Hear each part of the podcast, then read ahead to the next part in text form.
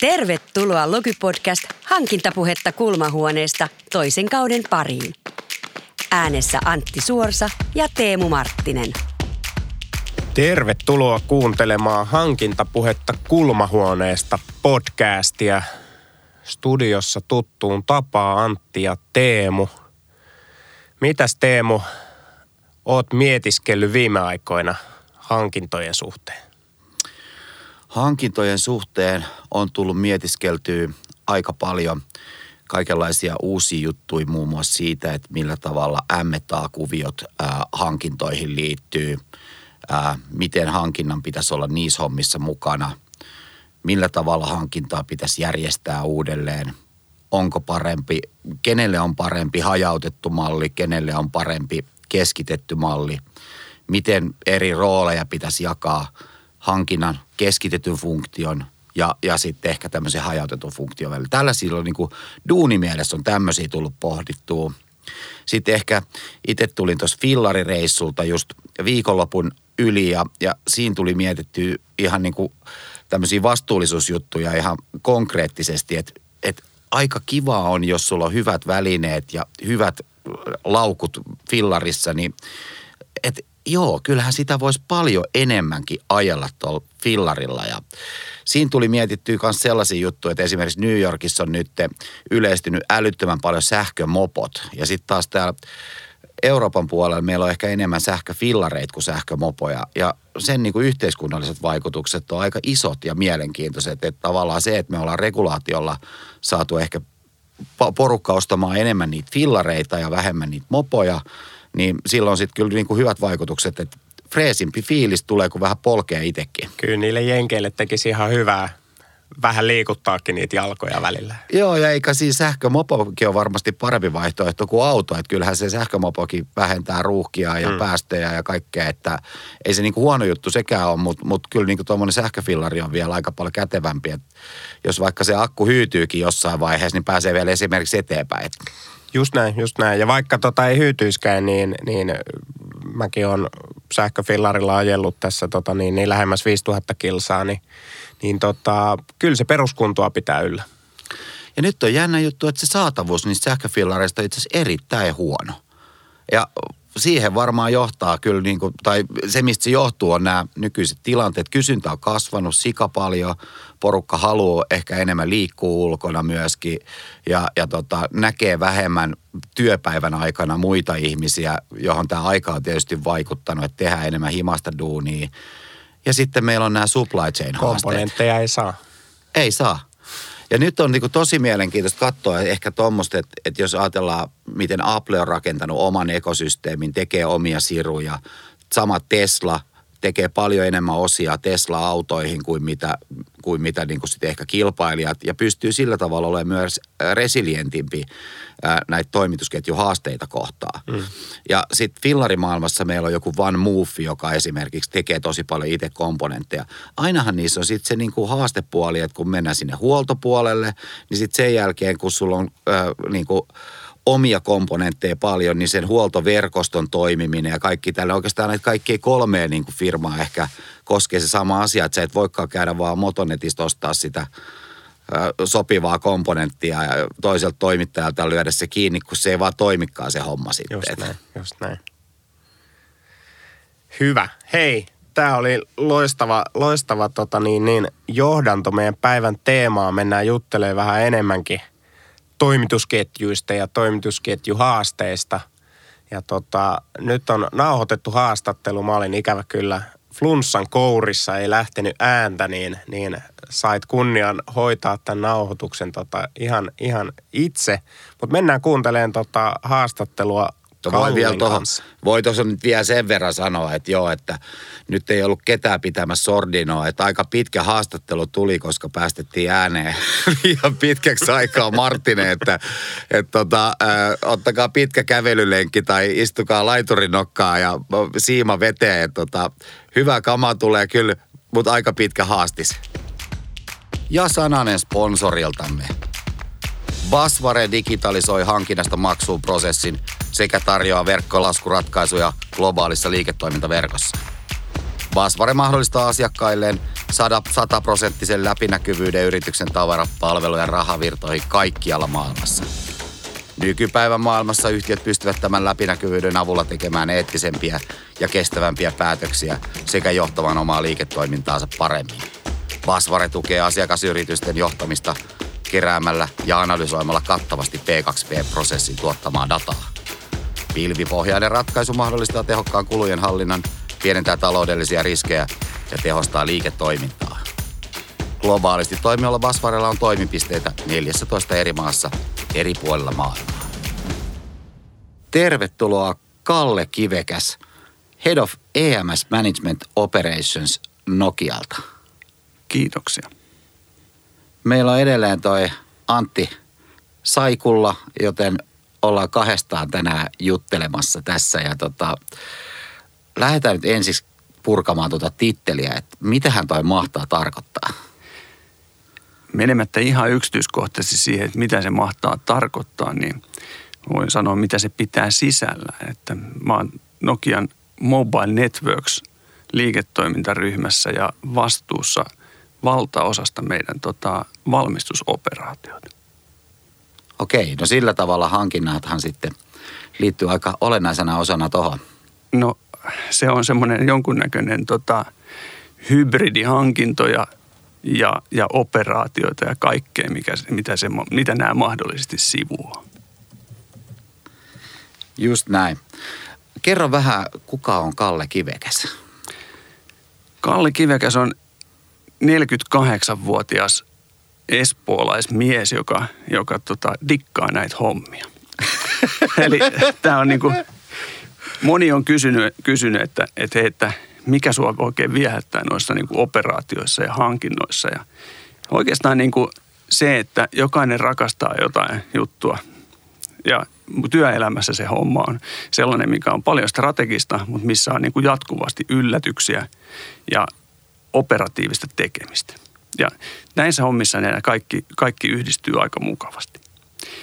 Voin sanoa, että tyypillisesti näissä hommissa on aina hyvä pläni, katse, katsepiste on jossain kaukana ja matkalla tapahtuu enemmän kuin paljon odottamattomia yllätyksiä. Jokainen päivä tuo aina jonkun oman mausteen tullessaan ja näiden ongelmien ratkaiseminen, niin se on tosi kliffaa.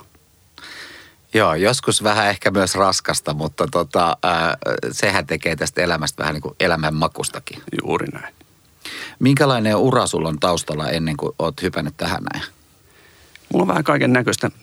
Ehkä tämä niin kuin tämä sourcing tai hankinnat on semmoinen punainen lanka, mitä mun ura on noudattanut. Että ennen tätä nykyistä Nokia-uraa niin mä olin ää, Business Finlandissa, eli niin kuin valtion leivissä. Sinne mä, ja moni on kysynyt, kuinka mä jouduin sinne. Ja, ja tota, mä... Tai pääsit. No, sanoit sen, mitä mun piti seuraavaksi sanoa. Ja tota noin, alun perin mä menin kaksituhattaviisitoista Finprohon, joka oli silloinen vielä elinkeinoelämän omistama ää, Suomen viennin edistysyhdistys. Ja siitä tuli sitten aika pian valtion erityistehtävä osakeyhtiö samalla niin kuin mandaatilla, että pääasiassa se vastasi tai niin kuin valtion viennin edistämistoiminnoista. Se jossain kohtaa sitten fuusioitiin Tekesin kanssa, joka taas oli innovaatiorahoituskeskus, ja näistä yhdessä tuli Business Finland. Ja mä olin siellä, mä olin johtoryhmässä ja samaan aikaan sitten vastuussa monenlaisista asioista. Yhtenä osa-alueena tietysti oli sitten tukea niin kuin osaamiselta ää, taloa ja asiakkaita myöskin supply chain managementin osalta. Ennen sitä mä olin konsulttina joitain aikoja ja ennen sitä taas mä olin ää, vanhastaan niin kuin Nokialla, mobile phones puolella. Mä olin siellä, siellä tota, sourcingissa ja lukuisissa monissa muissa tehtävissä ja alun perin kun mennään ihan tarpeeksi kauas taaksepäin, niin tota, mulla on, mulla on tota, ää, tausta sellainen, että mä oon valmistunut teknisestä korkeakoulusta mikroelektroniikkasuunnittelusta, mistä mä itse asiassa väitellyt. Okei. Okay.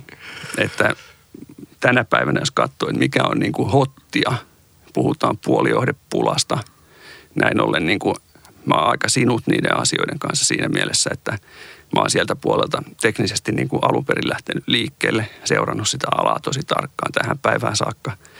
Ja, ja tota, sitten taas nämä kaikki muut hässäkät, mitä tässä ympärillä tapahtuu, niin, niin tota, niitä on harjoiteltu jo, jo pitkän aikaa. No hyvä.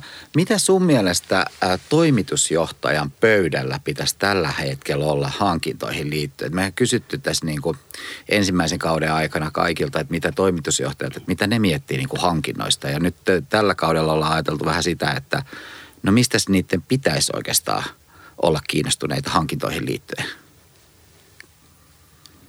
Mä summaisin ton oikeastaan ehkä niin kuin äkkiseltään kolmeen asiaan. Mä vähän poikkean hankinnoista. Puhun pikkasen laajemmin, jos sopii, tavallaan ehkä tästä toimitusketjusta ja sen hallinnasta ja yhdistettynä hankintoihin. Mun on hirveän vaikea nähdä, että keskimääräisen yrityksen menestyvä johto, toimitusjohtaja tänä päivänä pystyy olemaan sivuamatta näitä asioita ensinnäkin. Mä uskoisin numerona yksi, että lähes poikkeuksetta toimitusjohtajat joutuu selittelemään asiakkailleen saatavuutta. Toisena mä sanoisin, että ää, toimituskyvykkyydestä, toimitusvarmuudesta, siihen mukaan lukien tietysti hankinnat, mistä pidetään huoli siitä, että, että on, on mistä lähteä jalostamaan ja on mitä myydä, niin niistä on tullut enemmän enemmän, niin se tullut strateginen peruskyvykkyys yrityksille.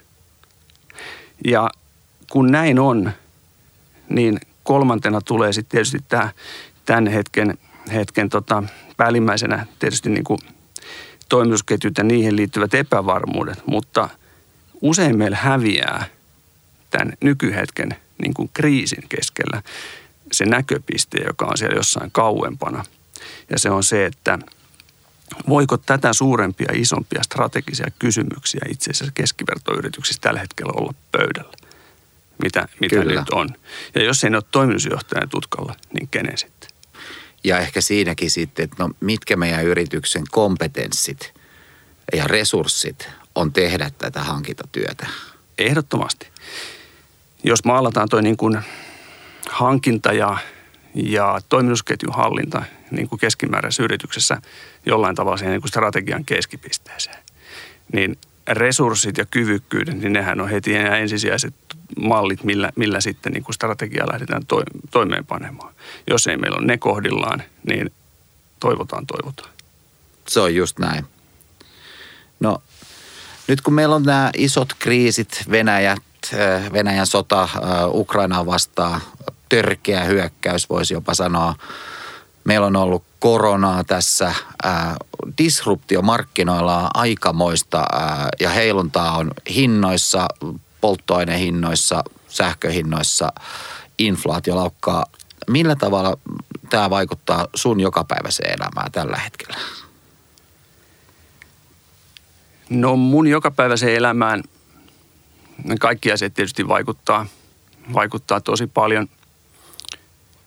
Ähm, mutta mä ehkä ennemminkin niin kuin yleistäisin vähän, että, että miten nämä ylipäätänsä vaikuttaa yritysten johtoon ja siihen, että miten yritykset toimii.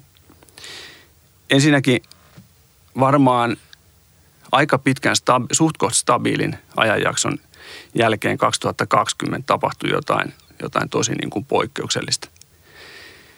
Se, mitä silloin tapahtui poikkeuksellista, oli se, että yhtäkkiä meille tuli pandemia, joka sai aikaan sellaisen hyökyaallon, että me ei vieläkään olla nähty sen tasaantumista. Sen jälkeen siihen on tullut lisäksi ää, sotaa ja kaikenmoista muuta, josta syntyy uusia, uusia juttuja. Ja maailma, joka tulee siitä aikanaan ulos, tulee olemaan kovin erinäköinen kuin se maailma, joka meni tähän aikakauteen sisälle. Ja tällä hetkellä varmaan niin kuin lähestulkoon yksinomaan kaikkien yritysten johdon agendalla. Miten tästä, niin kuin, tästä akuutista, niin kuin tästä hetkestä, niin kuinka siitä selviydytään? Kyllä. Ja samaan aikaan kuitenkin pitäisi pystyä jo näkemään, että mitä sen aikakauden jälkeen tulee olemaan. Koska jos pelkästään niin kuin huidotaan kärpäsiä, niin me voidaan saada ne hetkeksi niin kuin loitolle, mutta ne tulee aina takaisin. Ja, ja näin ollen, niin kuin jos ei me kyetä nyt muuta kuin, niin kuin ratkaisemaan jonkunnäköisiä isoja oireita ää, menemättä sitten taas niin kuin niiden aiheuttajiin.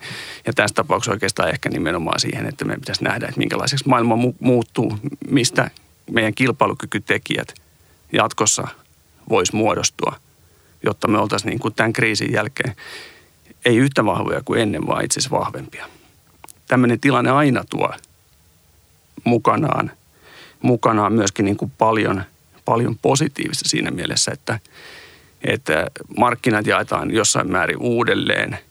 Tämä on myös mahdollisuus. Tämä on mahdollisuus. Sen jälkeen, kun me päästään tästä isosta humanitaarisesta kriisistä ja, ja ehkä niin kuin ihmisten sairauksista ja muusta eteenpäin ja katsotaan sitä sen yrityksen näkökulmasta. Ehdottomasti. Ja ehkä tämmöinen disclaimer tähän kaiken kaikkiaan, että sä kysyt, että miten nämä asiat vaikuttaa mun joka päivä. Ja varmaan niin kuin se sama, mikä vaikutus on, on meihin jokaiseen, että me ollaan tosi huolestuneita. Me ollaan tosi huolestuneita maailman kansalaisina. Me ollaan tosi huolestuneita siitä, että kuinka kaksituhattakaksikymmentäkaksi ihmisiä voidaan kohdella sillä tavalla, kuten niitä tänä päivänä kohdellaan. Se on tietysti se on pinnalla ja se on asia numero yksi. Mutta sitten heti toisena tulee tietenkin se, että, että työn puolesta me kaikkien täytyy pitää huoli siitä, että meidän yhteiskunta toimii, meidän yritykset jatkaa toimintaansa, ne vahvistuu, ne, ne pysyy ja porskii eteenpäin, niin, niin samaan aikaan, kun tässä ei ole niin kuin sinänsä mitään positiivista, tässä niin meidän täytyy hakea tämmöisistä disruptioista sitä jotain, mikä, mikä se silver lining tai hopea reunus kyllä sitten taas on. Se on just näin. No, jos mennään vielä vähän siihen kriisiin syvemmälle, niin kuin esimerkiksi Venäjän suhteen nyt yritykset tekee ää, aika paljon peliliikkeitä, tai joutuukin tekemään, että joutuu ottaa valmistusta pois Venäjältä ja, ja miettii, että millä tavalla ne Venäjällä olevat assetit saadaan ulos sieltä. Ja, ja sitten samaan aikaan kuluttajat antaa aika paljon painetta. Ja ehkä siinä on sellainenkin, mikä varmasti Kiinaa huolestuttaa, että se kuluttajien tavallaan naivius sen näiden asioiden osalta on, on niin kuin rapissut aika, aika kovaa vauhtia ja nämä kysymykset tulee yhä enemmän esiin, että kuinka paljon me voidaan tulevaisuudessa ostaa Kiinasta tai Unkarista tai eri paikoista, joissa, joissa niin kuin ollaan menossa vasta siihen, siihen suuntaan, missä Venäjä tänä päivänä on. Niin miten sä niin kuin näet, että, että kun julkisuudessa seuraa ulostuloja siitä, että, että miten Venäjään suhtaudutaan, niin, niin, niin mikä sun niin kuin näkökulma siihen on? Että meillä on vaikka Nokia-renkailla on merkittäviä tehtaita ja kevät on tulossa ja ihmiset miettii, että voidaanko me ostaa näitä renkaita ja tavallaan kuitenkin, kyllähän meidän pitää niin kuin pystyä pyörittämään tätä maailmaa. Mun mielestä niin kuin, mä oikeastaan mä katsoisin tätä sen kautta, että tänä päivänä kuluttajat, tänä päivänä yritysasiakkaat niin kuin asiakkaina on ihan mielettömän paljon valveutuneempia kuin koskaan aikaisemmin siihen liittyen, että mitkä on niin kuin, mikä on se arvopohja. Kyllä. Mitä ne tuotteet, mitä me kulutetaan, mitä me ostetaan, mitä me jalostetaan, niin mistä se on niin kuin peräisin. Onko se arvopohja, onko se riittävän kestävällä jalustalla, jotta me pystytään niin kuin ylvästi käyttämään niitä, näyttämään niitä ja myymään eteenpäin. Ja tästähän tässä on viime kädessä kysymys myöskin tämmöisessä tilanteessa. Tietysti nyt, on niin kuin, nyt me halutaan pysäyttää Venäjän hirmuteot. Mm. Ja, mutta, mutta samaan aikaan sitten, jos puhutaan siitä, että sä toit tuohon muutaman muun maan referenssiksi mukaan, ja ehkä ne maat on sillä paikallaan tässä keskustelussa nimenomaan siitä näkökulmasta, että ne ei täysin niin kuin vastaa nyt sitä meidän länsimaista arvokäsitystä, mikä meillä on valloillaan. Juuri näin. Ja onko se silloin ok tehdä, tehdä paljon kauppaa niiden kanssa, ää, ostaa yhteistyötä, hyödyntää asioita? En mä tiedä. Eikä, eikä varmaan eikä varmaa oikein kukaan osaa tuohon vastata, mutta ehkä voi ajatella kuitenkin, että niin, niin kuin yritykset kuin sitten äh, valtiotkin on ollut ehkä naiveja äh, tietyssä mielessä tähän, äh, tämän asian tiimoilta, että et mihin tämä voi johtaa ja, ja, ja niin kuin energiapolitiikka sitten on johtanut siihen, että nyt ollaan todella isoissa haasteissa. Ja eikö tämä ole kuitenkin niin kuin supply chainin haaste, että meillä pitäisi olla siellä supply chainissa sitä res- resilienssiä. Katsotaan me sitä vaikka niin kuin mikro- tai makrotalouden näkökulmasta. On ehdottomasti siis supply chain haastehan tämä on, että jos ajatellaan nyt vaikka niin kuin tämän päivän lehdestä voi lukea, että, että sanotaan, että Saksa on Euroopan häpeäpilkku. Ne on asettanut itsensä jopa niin kuin naurunalaiseksi siinä suhteessa, että miten tänä päivänä niin kuin naivilta näyttäviä ratkaisuja he on energiapolitiikassaan viimeisten vuosien, vuosikymmenten aikana tehneet. Ajaen itsensä todella vahvaan riippuvuussuhteeseen ää, maahan tuodusta energiasta ja tässä tapauksessa Venäjästä. Ja voisiko sanoa, että noi on myös tehty aika puhtaasti taloudellisilla per, per, perusteilla noi. Ja ehkä voi joku väittää, että joo, että tekemällä lisää kauppaa Venäjän kanssa yritetään Venäjästä tehdä yhä länsimaisempi maa, mutta se niin kuin, en tiedä kuinka hyvin siinä on sitten onnistuttu. Kauhean hieno, hieno ja ylevä tarkoitusperä ja siinä mielessä varmasti niin kuin bona fide, ettei siinä mitään, mutta tätä mä oikeastaan ajatte, ajoin sillä takaa, että, että viime kädessä nämä on niin kuin supply chain tai, tai toimitusketjuasioita. Että, että jos katsotaan, että mulla on tämmöinen niin kuin framework, kun mä puhun siitä, että miten maailma on muuttunut, niin jos lähdetään jostain, niin kuin sanotaan vuodesta yhdeksänkymmentä ja katsotaan, minkälainen maailma oli silloin tai saatika sitä ennen, niin pääasiassa niin kuin maiden välinen ja yritysten välinen kaupankäynti, niin, niin se perustui hyvin suurelta osin raaka-aineisiin ja lopputuotteisiin. Sitten taas kun lähdetään sieltä, sieltä niin kuin vapaakaupan laajenemisesta niin kuin yhdeksänkymmentäluvun alusta kohti tätä päivää, ja erityisesti tullaan tällainen niin kuin ajanjaksoon sanotaan yhdeksänkymmentäviisi kaksituhattakymmenen. Todellinen niin kuin globalisaation kulta-aika. Mitä silloin, mitä silloin oikeastaan niin kuin tapahtui? Valmistus Ää, siirtyi itään. Valmistus siirtyi itään, mutta toikin on semmoinen ehkä niin kuin jäävuoren huippu, että me todetaan, että näin kävi. Mutta itse asiassa se, mitä tässä tapahtui, niin oli se, että, että tota, ää, maailmankaupassa se niin kuin kaupankäynti raaka-aineilla ja lopputuotteilla, ja se rupesi niin kuin yritysten erikoistumisen seurauksena, se rupesi pilkkoutumaan paljon pienemmiksi puroiksi. Ja näin ollen niin kuin tänä päivänä, jos me katsotaan siitä, että mistä maailmankauppa koostuu, niin se koostuu välituotteiden myynnistä. Kyllä. Ihan va- valtaosa niin kuin kaikesta myydystä, niin on pelkästään niin kuin komponentteja. Ne on kaikki jalostettu tosi hienosti, aivan mielettömän niin kuin kovalla osaamisella eteenpäin, jotta niistä kyetään sitten lopulta tekemään niitä, niitä lopputuotteita. Mutta hirvittävän harva yritys itse asiassa edes myy mitään, mitään niin kuin, äh, niille, niille asiakkaille, jotka heidän niin kuin, tuotteitaan sitten niin kuin loppuviimeksi käyttää. Jimmehän voidaan ja, vaikka ja, ajatella jotain helikopteria, jonka Da Vinci ehkä ensimmäisen kerran on piirtänyt ja se on ollut varmaan sellainen niin kuin yhden miehen vempeli. Ei varmaan lentänyt kauhean hyvin, mutta hän, hän on niin kuin yksi mies voinut sen valmistaa ja nykyään jos me katsotaan helikopteriin, niin siellä on aika paljon erilaisia komponentteja ja, ja tota, ää, aika suuri armeija ihmisiä pitää olla tekemässä töitä, että me saadaan se yksi helikopteri kasaan. Just näin. Ja, ja nyt jos palataan takaisin siihen niin kuin energiaan, ja tässä tapauksessa nyt sitten lähdettiin, lähdettiin Saksasta ja siitä energiariippuvuudesta, minkä ne on, ne on nyt sitten onnistuneet itselleensä niin kuin nilkkalukoksi rakentamaan tässä viime aikoina, niin, niin tietysti he ovat nähneet niin kuin mahdollisuuden siinä, että, että tota, ää, hyvää raaka-ainetta, ja tässä tapauksessa niin kuin, okei, puhutaan raaka-aineesta, puhutaan energiasta, se on jonkunnäköinen niin kuin alkutuotanto raaka-aine, niin sitä on suht koht paljon saatavilla, suht koht kustannustehokkaaseen ja myöskin niin kuin laadullisesti hirveän hyvää sellaista aika läheltä. Ja pyrkimys siihen, että okei, että, että tota, erikoistutaan, antaa noiden erikoistua tuohon, ostetaan sieltä ja sitten me taas niin kuin tehdään jotain sitten niin kuin sen pohjalta täällä näin. Niin tämä kaikkihan tavallaan niin kuin toistaa tätä samaa kehityskaarta. Kyllä. No vielä jos palataan tuohon, että kun se valmistus on, on siirtynyt isolta osin sinne itään, mutta me aletaan näkee kuitenkin sitä, että et, et kokoonpanoa siirretään myöskin lähemmäksi kuluttajia paljon ja ehkä myöskin niitä puolivalmisteita ää, aletaan siirtää niidenkin tuotantoon lähemmäksi, niitä tehtaita, missä sitä kokoonpanoa tapahtuu. Ja, ja ne näet sä tämmöistä niin kuin kehitystä? Näen, näen toki. Ja sitä näkyy... Näkyy varsin paljon. Toisaalta se on sitten taas, niin kuin, vaikka sitä näköpiirissä, niin se on hidasta. Öm,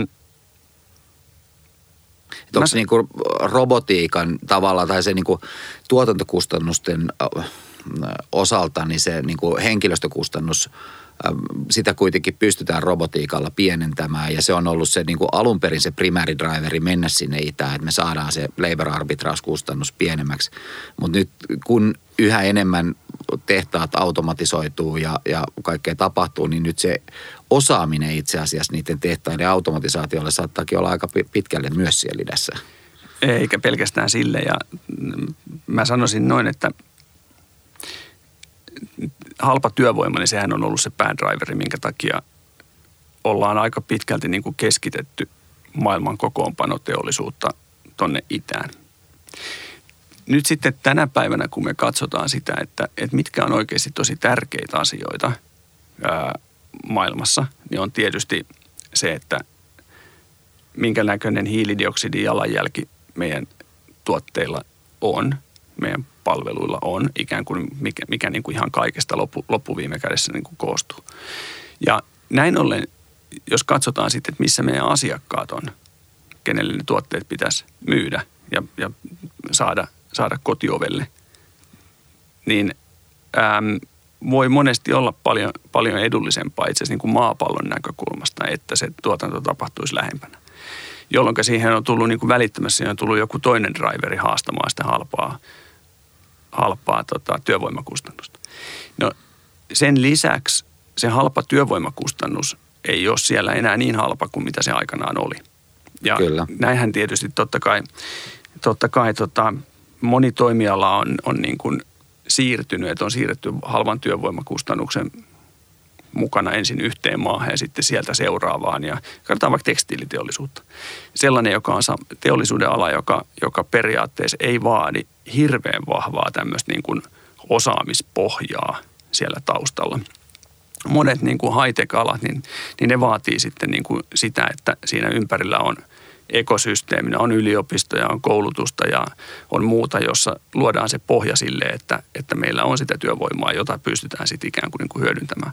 Mutta nämä tämmöiset niin kuin tietyllä tavalla simppelimmät toimialat, niin ne on niin kuin siirtynyt hyvin pitkälle niin kuin tuon yhden hyödykkeen, eli työvoima, alhaisen työvoimakustannuksen perässä niin kuin aina sitten seuraavaan paikkaan. Sitten taas tämmöiset niin kuin merkittävästi monimutkaisemmat ja enemmän osaamista vaativat alat, niin ne ei ole ihan samalla tavalla, ne ei olekaan toiminut, vaan ne on jäänyt sitten jonkunnäköiseen stagnaatioon seuraavaan paikkaan, johonka hyvin isolta osin mun mielestä toi osaaminen on niin kuin siinä se selittävä tekijä, että sinne on lähtenyt muodostumaan sitä, että siellä osaamista on siellä.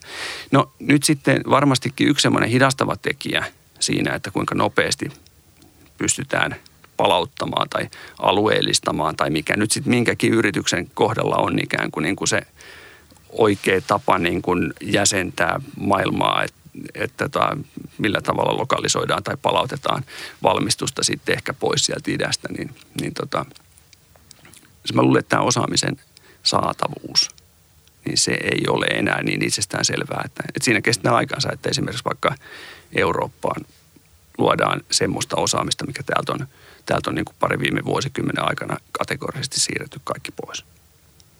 Niin, eli tämä loppujen lopuksi kuitenkin menee sinne kompetensseihin ja kykyihin rakentaa ne tehtaat takaisin tänne ja operoida niitä tehtaita tehokkaasti ja, ja tota, tavallaan siihen työvoimaan, työvoimaan, mitä meillä on saatavilla. Kyllä, kyllä mä näin, näin näen, että, että vaikka kuinka puhutaan niin kuin robotisoinnista, niin niin ä, aika, aika harvoin varmaan ollaan, tai aika kaukana ollaan siitä tilanteesta, että, että robotit olisi niin älykkäitä, että ne ei tarvitsisi niin kuin osaavia ihmisiä ympärilleen. Ja, ja tota, siksi toisekseen robottien käyttäminen ää, eri, eri niin kuin mittasuhteissa erilaisessa, vaikka kokoonpanevassa teollisuudessa, niin se, on, se ei ole kaikkialle ihan itsestään selvää. Se on jossain se on liian kallista ja jossain se on liian, silti liian epävarmaa ja näin poispäin. Että, et ei se, se ei ole mikään tämmöinen hopealuoti, joka, joka ratkaisee kaikkea, koska tänä päivänä meillä robotit, niin nyt voidaan palauttaa kaikki val, valmistus Kiinasta, Kiinasta takaisin Suomeen tai USAan, niin tota, maailma ei... Maailma ikävä kyllä on ehkä ihan näin. Ja ehkä me ei ihan niin paljon kolme D-printata niitä osia kuin mitä kuviteltiin joku aika sitten. Niin, paljonkohan sitä muuten itse asiassa tehdään. Jossain kohtaa, ei kauhean pitkä aika sitten, sitten niin ennustettiin, että muutaman vuoden kuluttua kaikki varaosat esimerkiksi lähestulkoon niin kuin kaikkiin maailman tarpeisiin. Ne tuotetaan täysin paikallisesti niin kuin varaosadistribuuttorien toimistotiloissa tai autotalleissa. Onkohan näin tänä päivänä? Mä, mä tohdin epäillä. Niin, siinä on varmaan käynyt ihan sillä tavalla, että ei ole ymmärretty, että kuinka monimutkaista itse asiassa niiden varaosien tekeminen on, että minkälaisia regulaatioita ja kaikkea muuta siihen asiaan liittyy. Juuri näin. No jos me lähdetään miettimään nyt sitten kuitenkin sitä toimitusketjun resilienssiä, niin, niin tota, miten sä niin kun näkisit, että mitkä ne prinsiipit pitäisi olla, että kun, kun meillä on toimitusketjut, jotka perustuu voimakkaasti vaikka Kiinasta tuotuihin hyödykkeisiin, niin, niin mitä yritykset oikein voi tehdä tällä hetkellä? Joo, tota, tällä hetkellä on tietysti, se on niin kuin tö... no, otetaan, vähän, otetaan vähän pidempi sellainen, ainakin strategiaperiodi, kolme, kolme, viisi vuotta. Jep. Tota, ensinnäkin aika ennen tätä, tätä, kun tuli kevät-talvi kaksituhattakaksikymmentä ja COVID tai pandemia rysähti niin kuin oikein todenteolla, niin se oli aika, jolloin me oltiin totuttu siihen, että maailma toimi kuin sveitsiläinen kello. Ää, liiniä ja jittiä, sitä oltiin opiskeltu ja varastotasot pidettiin niin kuin tosi alhaisena ja, ja, ja näin poispäin. Ja yhtäkkiä tapahtui semmoinen niin iso häiriö tässä niin kuin maailman tuotantomaailman toimitusketjujen järjestelmässä, että tämä koko himmeli meni niin kuin perinpohjaisesti sekaisin. Ja, ja samaan aikaan tapahtui monta muuta asiaa sit niin kuin seuraa, seuraavina asioina, joiden takia tämä himmeli tulee olemaan tosi sekaisin vielä niin kuin aika pitkään. Ja näin ollen mun mielestä ihan ilmiselvästi nyt niin kuin jokaisen yrityksen pitäisi miettiä muutamaa perusasiaa. Ensinnäkin, mistä se oma resilienssi koostuu? Se on varmaan aika monelle yritykselle se on aika yksilöllinen. Toisekseen, jos otetaan tämmöinen niin kuin yleistys, että oltiin totuttu siihen, että muutamassa päivässä saadaan varastotasot riittäviksi, jotta pystytään tekemään asioita ja pidetään varastotasot minimaalisena, jotta ei varastoihin sitoudu pääomaa ja näin poispäin. Niin mä luulen, että jollain tavalla niin kuin palauttaen sitä, että mikä on se järkevä tapa varastoida niin osia kuin tota sitten taas niin kuin ihan lopputuotettakin, niin on, on sellainen, että se tekee jonkunnäköistä tämmöistä niin kuin inkarnaatiota. Ja näin... Käytännössä niin kuin tarkoittaa kuitenkin sitä, että jos me kasvatetaan varastojen arvoja, ainahan voi olla kysymys, että kuka sen varaston sit omistaa siihen asti, kunnes se on käytetty, mutta niin kuin joka tapauksessa, jos me kasvatetaan varastoarvoja, niin loppukädessähän se tulee vaikuttamaan ehkä jopa inflaatiota korottavasti, koska se, siitä aiheutuvat kustannukset joudutaan siirtämään sinne hintoihin. Ja tavallaan se niin kuin sijoitetun pääoman tuoton osalta, niin se vaikuttaa se varastoarvojen niin kuin kasvu aika merkittävästi siihen yrityksen profitabilityin. Olematta ekonomisti, niin varmastikin ollaan ihan, ihan oikealla jäljellä, mutta samaan aikaan niin kuin mä haastasin tota kyllä ehkä vähän siinä mielessä, että, että jos me ajatellaan jonkun, ajatellaan jonkun tosi yksinkertaisen tuotteen niin kuin syntykaarta, joku U S B-laturi, niin ää, siitä hetkestä, kun, kun mä nyt tilaan sen verkkokaupasta itselleni, niin se on periaatteessa niin kuin osina ollut, ollut jo, se on jo niin kuin vuoden vanha. Niin, kyllä. Ja näin ollen niin kuin se on osina ollut kustannuksia yhdessä jos toisessakin kirjassa matkan varrella ja sitten niin kuin valmiina tuotteena tehnyt matkaa tänne näin. Ollut siellä ja täällä varastossa rasitteena jonkun, jonkun, jonkun kirjoissa ja näin poispäin. Niin oikeastaan ehkä se, että jos me jotenkin tätä kakkua lähdetään nyt niin kuin jakamaan uudelleen, niin se pitäisi nähdä paljon isompana kuvana, että, että miten se oikeastaan nyt sitten niin kuin... Niin, me tullaan oikeastaan nyt sitten siihen, että jos meillä on se ekosysteemi, joka sitä supply chainia vaikka pyörittää, niin missä kohtaa ne kustannukset ja, ja varastoinnit tapahtuu sitä, sitä supply chainia, jo, jo, jo, joka niin kuin antaa meille sen optimaalisen ää, tuloksen. Juuri näin ja, ja, ja optimaalisen niin kuin mihin kehykseen niin kuin peilaten. No et, et, siitä et, tässä, yritykset et, varmaan vähän niin kuin myöskin sit tulee kipuilemaan sen kanssa ja, ja siitä tullaan neuvottelemaan paljon. Just näin. Että jos, jos katsotaan, että varmaan uskallan väittää, että yhdeksänkymmentä ää, supply chain kehityshankkeesta viimeisen kahdenkymmenen vuoden aikana on ollut puhtaasti kustannusvetoinen. Ja nyt sitten niin kuin moni on havahtunut siihen, että, että, että miten iso merkitys on itse asiassa toimitusvarmuudella. Että onko kustannuksella sitten loppujen lopuksi kuitenkaan noin isoa painoarvoa, jos, jos meillä ei ole top-line-kyvykkyyttä. Mm, niin, niin se, se niin kuin mitä vasten optimoidaan, niin se on yhtäkkiä kokenut mahdollisesti ison järistyksen monen yrityksen ja monen johtajan silmissä. Niin kyllä ja, ja kyllähän se tilanne on se, että tällä hetkellä, ää, jos me katsotaan mitä hinnoille tapahtuu, hinnat nousee, niin kyllähän se peli on siellä käynnissä, että koko sen toimitusketjun ajan jos inflaatio laukkaa kymmenen prosenttia ja, ja sitten niinku sun niinku öljyn, öljyn hinta nousee X prosenttia, ja, niin sitten kun me ruvetaan oikeasti laskemaan sitä, että mikä se vaikutus nyt tämän tuotteen loppuhintaan on, niin, niin se ei varmasti ole yhtä iso kuin se vaikutus, mitä niillä tarjouksilla on, mitä sä saat. Eli joka ikinen peluri siinä tuotantoketjussa yrittää optimoida tätä tilannetta ja ehkä niinku, vähän niinku ratsastaakin tällä tilanteella sillä, että saa nostettua niitä hintoja. Koska tosiasia on ollut, että me hankintaihmisethän ollaan neuvoteltu hyvin hintoja viimeiset kaksikymmentä vuotta silleen, että ne on pysynyt aika paikoillaan ja mielellään laskenut. Sä oot ihan oikeassa tuossa ja, ja totta kai niin kuin tuossa kuvassa, kun tuota katsoo, niin... niin äh, on vaikea välttyä siltä ajatukselta, etteikö tälle niin kuin inflaatiolle ole hyviä perusteita taustalla.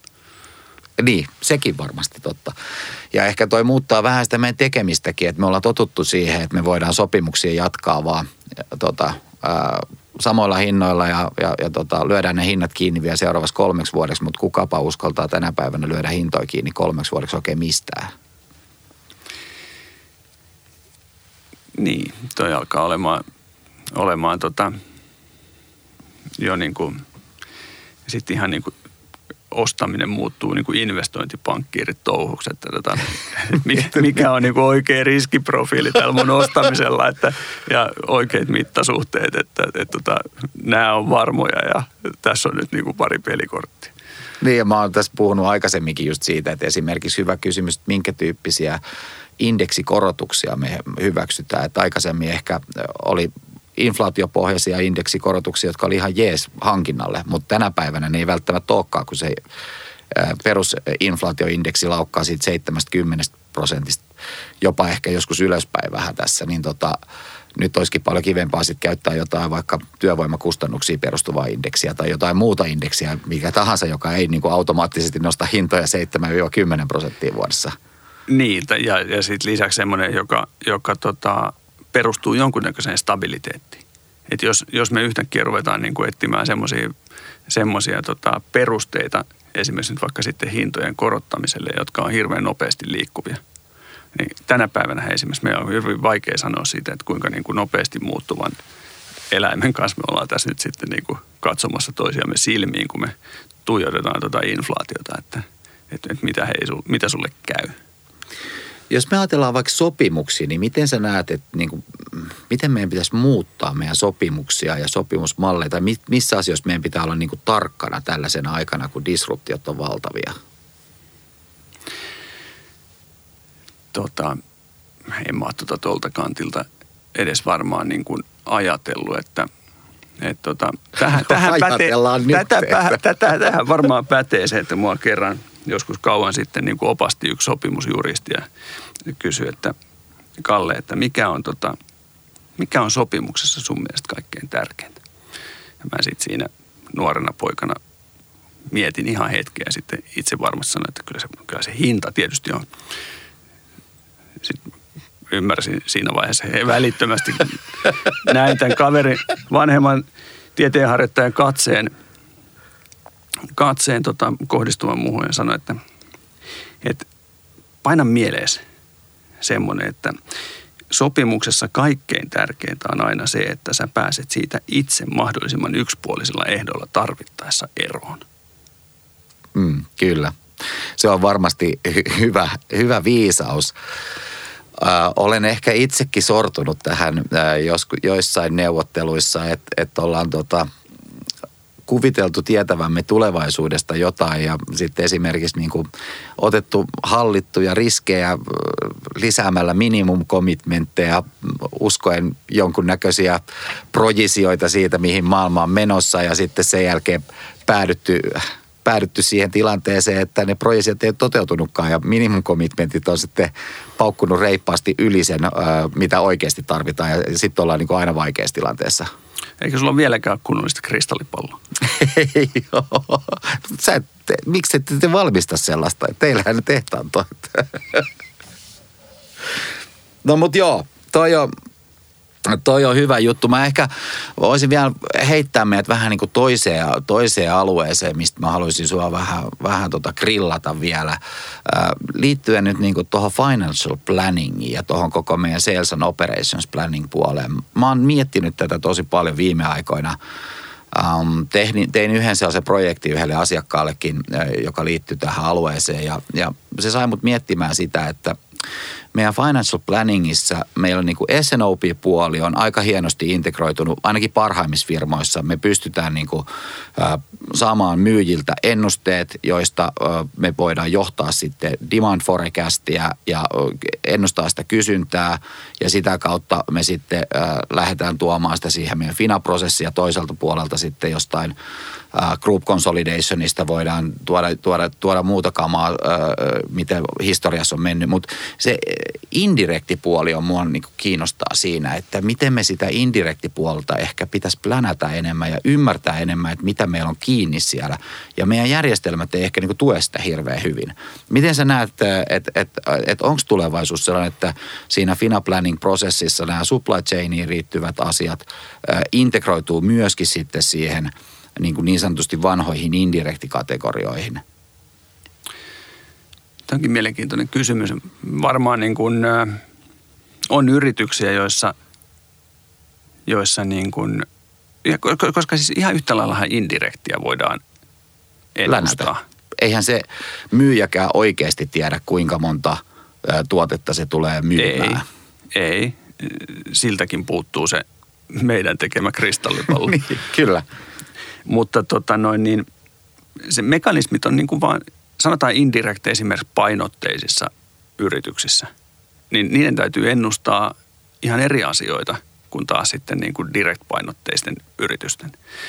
Ja aivan yhtä, yhtä lailla, lailla sitten periaatteessa niin kuin täysin samoja niin kuin S T O P-lainalaisuuksia pitäisi hyödyntää niissä. Mä en tuolta, tuolta kantilta koskaan ajatellut, kun mä jotenkin niin kuin haluaisin ajatella, että todennäköisesti näin toimitaankin.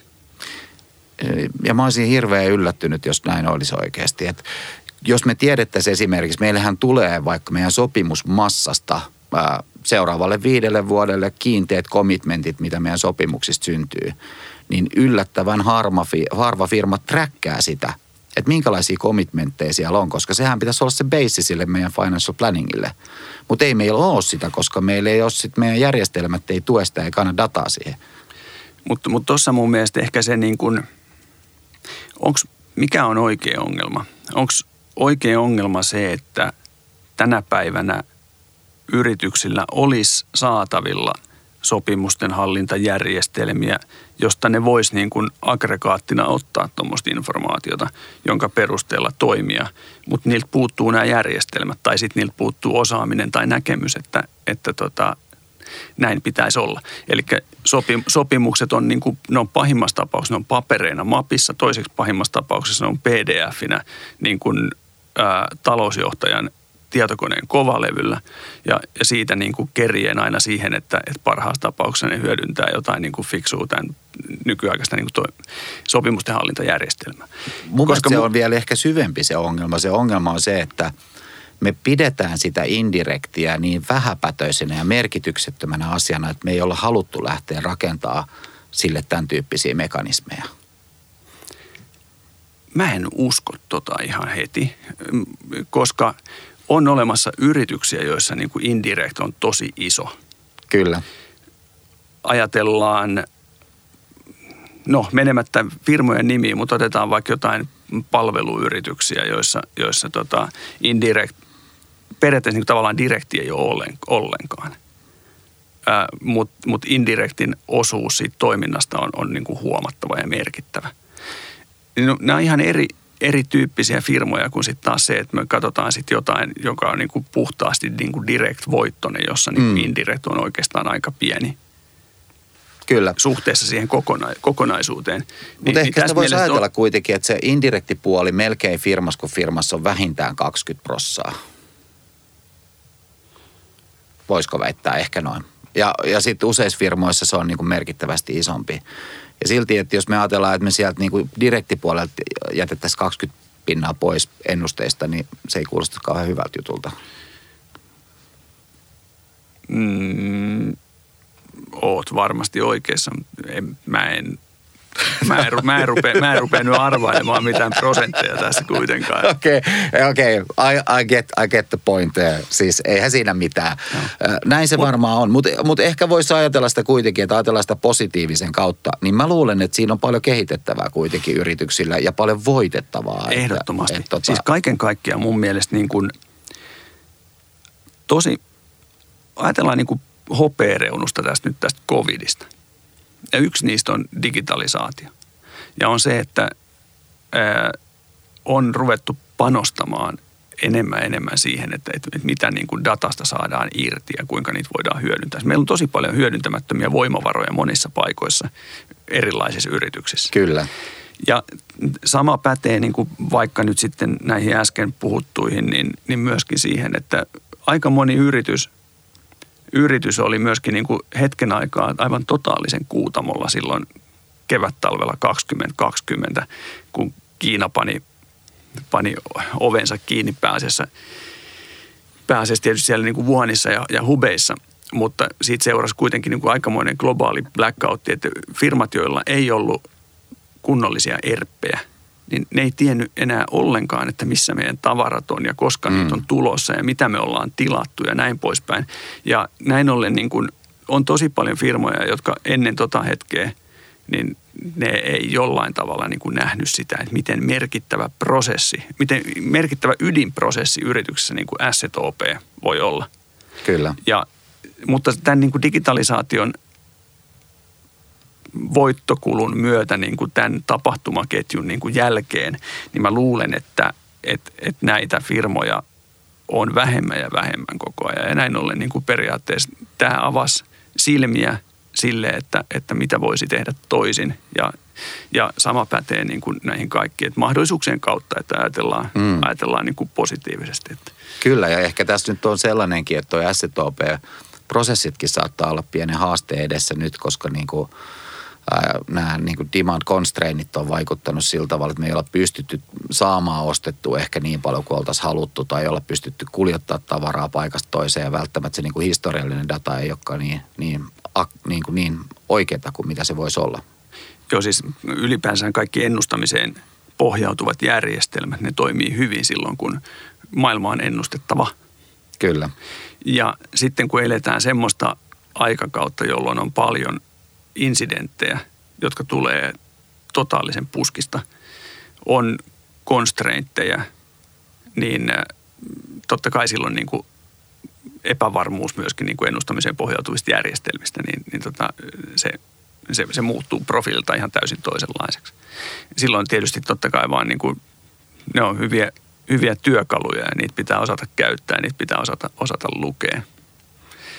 Eikä täysin, täysin uskoa siihen, että viime kuussakin me myytiin näin paljon, niin, niin tota, tästä täytyy saada meille niin kuin supply plani nyt sitten tonne, tonne niin kuin pidemmälle, pidemmälle tulevaisuuteen.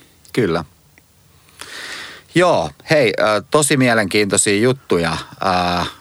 Onko sulla jotain mielessä vielä, jota haluaisit nostaa tähän keskusteluun? No oikeastaan mä haluaisin ehkä vaan niin kuin sanoa sen, että, että nyt on pinnalla tosi paljon, tosi monessa firmassa, koska niin paljon tapahtuu. Meillä on, meillä on valtava tragedia Euroopassa ja Ja me nähdään, että mitä tulee käymään mahdollisesti kuljetuskustannuksille ja polttoaineiden äh, hinnoille, puhumattakaan sitten tietysti saatavuudesta ja pystytäänkö Venäjän yli lentämään ja mitä tapahtuu lentoreiteille ja näin poispäin. Tämä on varmasti niin kuin joka paikassa asia numero yksi, että tästä, tästäkin tilanteesta pitää niin kuin firmoissa selviytyä. Kyllä. Mutta Me ei ole, meillä ei ole vielä edes täysin näkyvissä se, että minkälainen maailma on niin kuin periaatteessa covidin jälkeen. Ja minkälainen näköinen maailma on tämän sodan jälkeen, niin se tuo siihen vielä niin kuin uuden ulottuvuuden. Niin se, mitä me tuossa sivuttiinkin, että on myöskin niin kuin monelle yritykselle, että tämä on iso mahdollisuus. Niin sen lisäksi, että ratkotaan niitä päivittäisiä ongelmia, niin jos koskaan, niin nyt strategian tekeminen ja peliliikkujen miettiminen. Erilaiset skenaarioplänit, kaikki tämän tyyppinen on supertärkeät. Eli ehkä toi peruskysymys, mitä me kysyttiin tuossa alussakin, on, on se just, että no mitäs sen toimitusjohtajan pitäisi, pitäisi miettiä niin tota, ja hankintoihin liittyen, niin, niin ehkä tähän niin kuin yrityksen strategiaan pitää tuoda sitä supply chain ja hankinta näkökulmaa lisää. Kyllä sen pitää siellä olla ja, ja tota, joskus, joskus on, on paljonkin puhuttu siitä, että moni yritysjohtaja, toimitusjohtaja tulee niin kuin periaatteessa myyntiputken kautta ja operaatiot on sitten operaatioita. Juuri näin. Ja, ja, ja niitä hoitaa niin kuin ihan oman genren kaverit ja antaa niiden parempi, kun niitä ei häiritä, niin, niin nyt ollaan siirrytty semmoiseen aikakauteen, jolloin toimitusketjujen ymmärrys, osaaminen ja strateginen merkittävyys kaikille yrityksille on ihan eri, eri, eri ballparkissa kuin mitä se oli aikaisemmin. Ei, ei näitä asioita voida enää eristää. Vaikka nopea esimerkki vielä tähän, ajatellaan vaikka joku e-commerce. Niin eihän siinä, siinä niin kuin myynti ja toimitus, niin nehän on yhtä saumatonta putkea. Sitten sen lisäksi tulee vielä ihan mielettömiä niin kuin backswingejä siitä, että on niin paljon palautuksia. Niin miten tämä kaikki koneisto rakennetaan niin, että se on niin kuin palveleva, tehokas, toimiva ja tuottaa niin kuin maksimaalisen asiakastyytyväisyyden. Niin ja jos ehkä ei, vielä pienillä karbonpäästöillä. Että. Ja pienillä karbonpäästöillä. Jos ei, jos ei niin kuin nämä asiat ole toimarin pöydällä näkyvästi siinä paperipinossa, niin, niin tota, voi voi. No, no se on hyvä, tota, tai en tiedä, onko hyvä, mutta noihin sanoihin ainakin voidaan lopetella, että voi voi. Onhan nämä vähän tällaisia voi voi aikoja. Hei, kiitoksia erittäin paljon, Kalle. Tosi mielenkiintoisia keskusteluita ja, ja tota, tsemppiä sinne supply chain haasteisiin. Kiitoksia.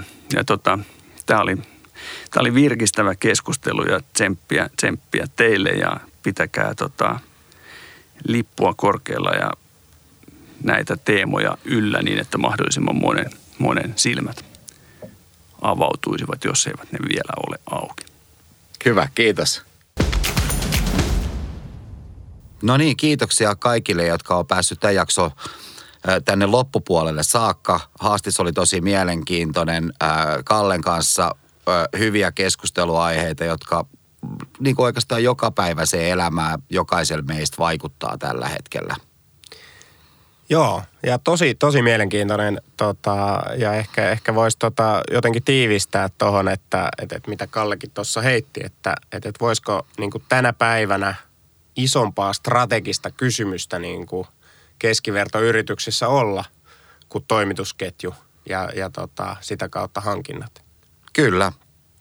Ja toki sitten niin kuin kyvykkyydet, resurssit, kaikki mikä sitten liittyy siihen, että miten me panostetaan siihen toimitusketjuun ja, ja hankintojen hallitsemiseen. Just näin, just näin.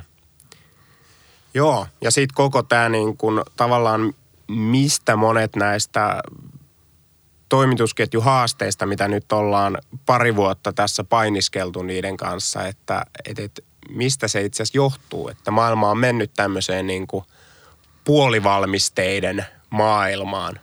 Että et aika harva yritys itse asiassa niin kuin valmistaa jotain komponenteista valmiiksi tuotteeksi, vaan, vaan erikoistuminen on, on edennyt ja yritykset on keskittynyt omiin ydinosaamisalueisiin ja, ja sitä myöten niin kuin alkanut valmistaa sitten erilaisia puolivalmisteita. Toimitusketjuista on tullut pidempiä ja, ja tota, sitä myöten sitten myös verkottuneempia ja sitten kun on tullut niin kuin logistiikkaa ja, ja tuotantoihin eri paikkoihin sitten tota, tämmöisiä disruptioita, niin, niin ne näkyy paljon enemmän kuin sitten ehkä aikaisemmin.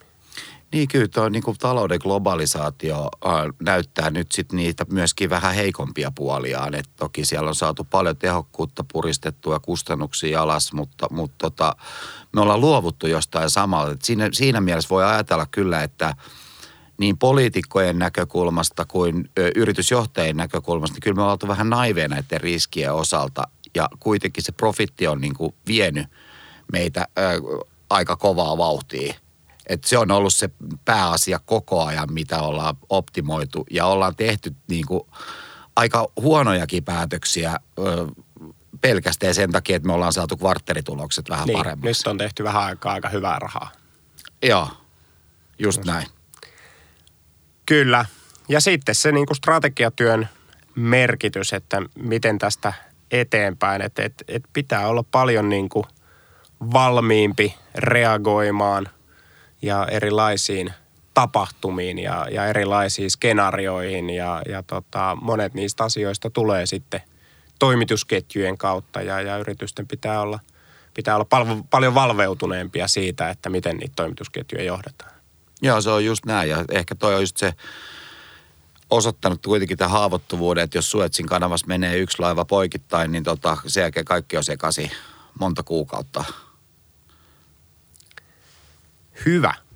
Seuraavassa jaksossa sitten vieraaksi tuleekin ää, vähän naisenergiaa, jota on tällä kaudella ihan liian vähän, mutta jonkin verran kuitenkin.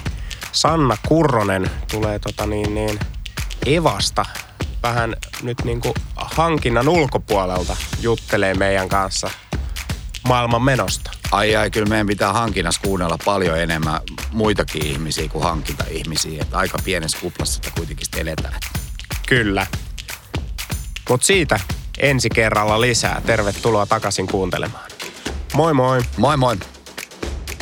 Logy on hankinnan, toimitusketjujen, kuljetusten ja sisälogistiikan asiantuntijoiden aktiivinen verkosto. Yhdessä nostamme suomalaisen hankinnan ja logistiikan osaamista maailman huipputasolle. Järjestämme koulutuksia, seminaaria ja jäsentapahtumia alamme ajankohtaisista aiheista. Tutustu toimintaamme ja liity jäseneksi. logy piste fi